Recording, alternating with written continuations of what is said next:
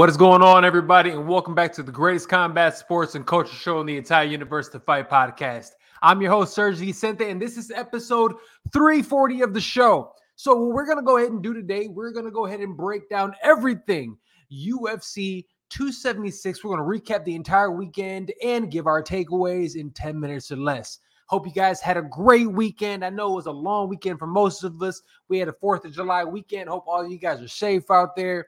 Um, but without all the you know the dramatic news and everything let's go ahead and jump into it. On today's menu we're going to go ahead and break down everything ufc 276 the card itself international fight week las vegas nevada. If you have not been to this event and you're a fight fan, you need to. This is one of the first years in a very long time that, now granted, they don't have the fight expo like they once used to, but what they do have is really dope. They have like a bunch of different UFC events, and, and really quick, the expo used to be amazing. Tournaments, you know, signings, booths, all kind of cool stuff. You know, it was really great when they did it. Um, this was the first year really felt like it was really starting to get back to it, and it was really awesome. So the energy in Vegas was amazing. You can tell not only was it, you know, the UFC this weekend, shoot, even Money in the Bank was there for the WWE. So it was such a huge impact fight weekend. There was energy everywhere.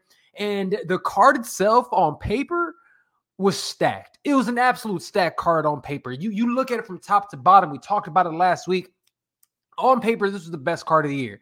Did it come to fruition in that way? Eh, I'm not to say so. It wasn't like the greatest card ever, but it was a pretty solid card. There was great, great matchups, and we learned a lot. So let's go ahead and jump on into it. And we're to start off with the main event. The reason why we are all here. Israel, the Last Stylebender, Adesanya was out there against Jared Cannonier.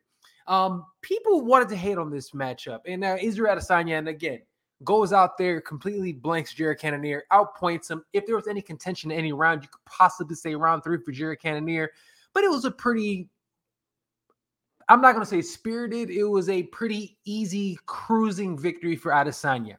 He goes out there, gets his fifth title defense, and continues uh, to be undefeated at 185 pounds. So one thing that people are really coming down on Adesanya. They're saying that he's boring, that he's not this, he's not that. And and I have to really stop everybody.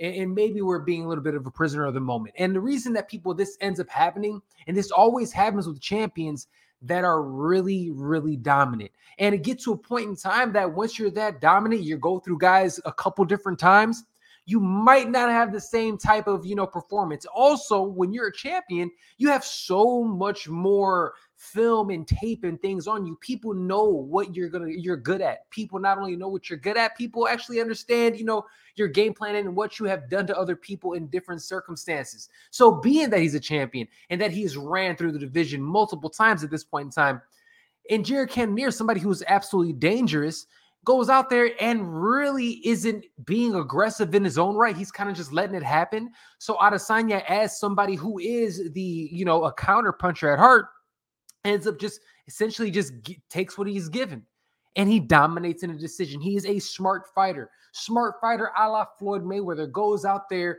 knows exactly what he has to do, and dominates in a win.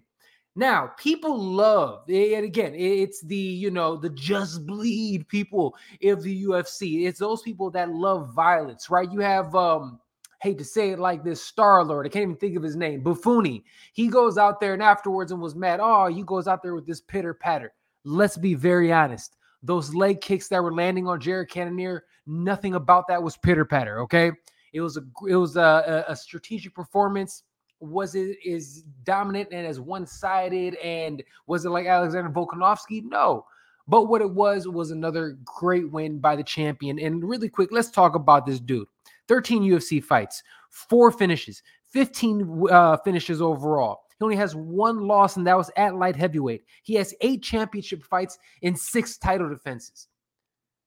You can't hate on that even though you might want to. So anybody saying this is just because they're hating, he's somebody who's won a lot and they want like Thor's power going out there knocking everybody out, putting all caution to the wind and, and chancing getting knocked out yourself. Think about some of the people that Adesanya has been in there against. He's been in there against Robert Whitaker twice. He's been in there with Marvin Vettori twice. He's been in there with Jan Blachowicz, the, the former light heavyweight champion. He's been in there some really Anderson Silva, uh, Derek Brunson. I mean, he's been in there with some really, really tough guys. No, he hasn't finished all of them. But one thing he has done, he's won. All right, uh, moving right along, we absolutely got to talk about Alexander Volkanovski. Alexander Volkanovski goes out there and does. Honestly, I'm going to be honest. I, I didn't think he was going to do. I, if many of you know, and many of you might be, I am a Max Holloway guy. I thought Max Holloway won the second fight, and I thought it was very close in the first one. So I thought it was going to be more of the same. The week building up to this fight and this matchup, Max's energy was crazy. And when I was thinking about it, all I can think was, yo, Max is going to go out here and starch this dude. Volkanovski proved to me that that city kickboxing gym and what they do and the game planning that they do. And then not only that, Alexander Volkanovski is a fighter. I need to put some respect on his name. This dude might actually end up being the featherweight GOAT. Yes, Volk might be the GOAT the way he went out there and dominated Max Holloway on three separate occasions, and on the third one to really go out there and put a stamp on it, leave no doubt. And on my card, 50 45 him, 50 45 Max Holloway. Come on, man, that doesn't happen. So when you think about that and when you see what's going on with Alexander Volkanovski, yo, Kamaru Usman, you got to take a step to the side. This dude right here, Alexander Volkanovski, what he's done over the last few years is incredible. He is the number one pound for pound fighter in the world. And now, if he wants to, he has options. He can go out there and take out, uh, you know, uh, Aljamain Sterling at 135 or Henry Cejudo if he comes up. Or he can go what he's talking about, even what Max Hollow suggested, and have him go up and face uh, Charles Oliveira, the champion with the name, at 155 for the belt, the quote unquote vacant belt. I would love for that to happen as well. But I'm telling you, Alexander Volkanovski versus Charles Oliveira should happen because this is arguably the number one versus number two pound for pound fighter in on the planet with a belt on the line for a vacant title. It should absolutely happen. It has never happened where it's legitimately number one versus number two guy. It should. Let's make that happen. All right, moving right along. Uh, the fight that I was very interested in this one, it was Alex Pereira versus Sean Strickland. Sean Strickland, who is somebody who I'm, as a person, I am not a fan of, but I will be a fool, an absolute fool to go out there and say that he's not an amazing fighter because he is. He's incredible at what he does, and he goes out there and he's really, usually, extremely intelligent in what he does. Well, guess what, guys? He went out there and thought that he could bang one of the greatest strikers of all time, a glory kickboxing champion. Alex Pereira went out there and got KO'd Sean Strickland in the very first round. Beautiful left hook. I have no idea what Sean Strickland was thinking. His hands were at his chest. He didn't know he was in there with. He didn't respect him. He had his moment in the press conference, and it seemed like when it boiled down to it, he had a hard weight cut, and it seemed like the moment might have been too big. So if the moment's too big, I'm sorry, you're not that guy. But he Alex Pereira seems like he's to go out there and get the fight with Israel Adesanya. That should be interesting, especially because Pereira has two wins over the champion in kickboxing. Keep that in mind. That should be incredible. Um, uh, one of the last things before we get out of here, I have to talk about. Unfortunately, this man took a loss for Jim Miller. Fortunately, Jim Miller ends up getting a win, and now Jim Miller is the has the most wins 23 wins in the UFC for the most in UFC history but he ended up breaking that tie with Donald Cerrone the man who he beat. He goes out there second round oh wrong guy. Um he, he got out there and actually um lost. He got submitted in the second round. And then afterwards, he put his hat and his gloves in the ring, said he doesn't want to do it anymore. It's not fun anymore. And now he's going to join the liberal elites and uh and, and join Hollywood. That's what he wants to do. He wants to get into Hollywood. And uh, obviously, me talking about the liberal elite is me being a little facetious because we know his political leanings. But uh, it, it's one of those things that uh, it should be extremely interesting to see a world where Donald Cerrone is no longer in MMA. Um, but all jokes aside, we need to put some respect on this man's name. This man is a 36 and 17 record, 23 UFC wins, 16 finishes, which was a record, 20 knockout knockdowns, which is a UFC record, on top of seven kick KOs, which is also a UFC record. Salute to Don Cerrone for a fantastic career.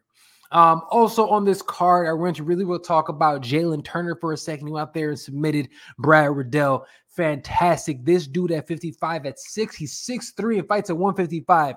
He is incredible. He's coming into his own. Jalen Turner, watch out for that dude. But all in all, yo, this this was a fun card.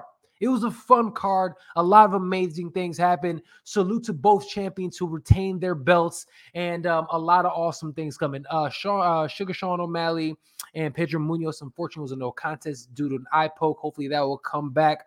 But if you stuck around with me, that's been about 10 minutes, and we appreciate you. This has been episode 340 of the greatest combat sports and culture show in the entire universe, the Fight Podcast. Fight Podcast. I'm your host, Sergio Vicente, and make sure you listen to the Fight Podcast. Every area podcasting is available. Apple, Google Play, Spotify, SoundCloud, and Stitcher. Check us out at thefightpodcast.com. Check us out at all podcast, or should I say, social media outlets at the Fight Podcast. Check me out. Follow me at Sergio Vicente. If you like what you see, and you want more of this type of content, please like, subscribe, share on this video. We have a lot of other things, a lot of different shows as well. Not only do I do this in the Fight Podcast, we have a lot of different shorts. We have our great show with Cat Zingano, the legendary Cat Zingano, who you got. And we also have uh, the Royal Rundown where we talk a little pro wrestling. Check us all out, everything to the Fight Podcast. Love y'all. We'll see you next time right here on the Fight Podcast. Peace.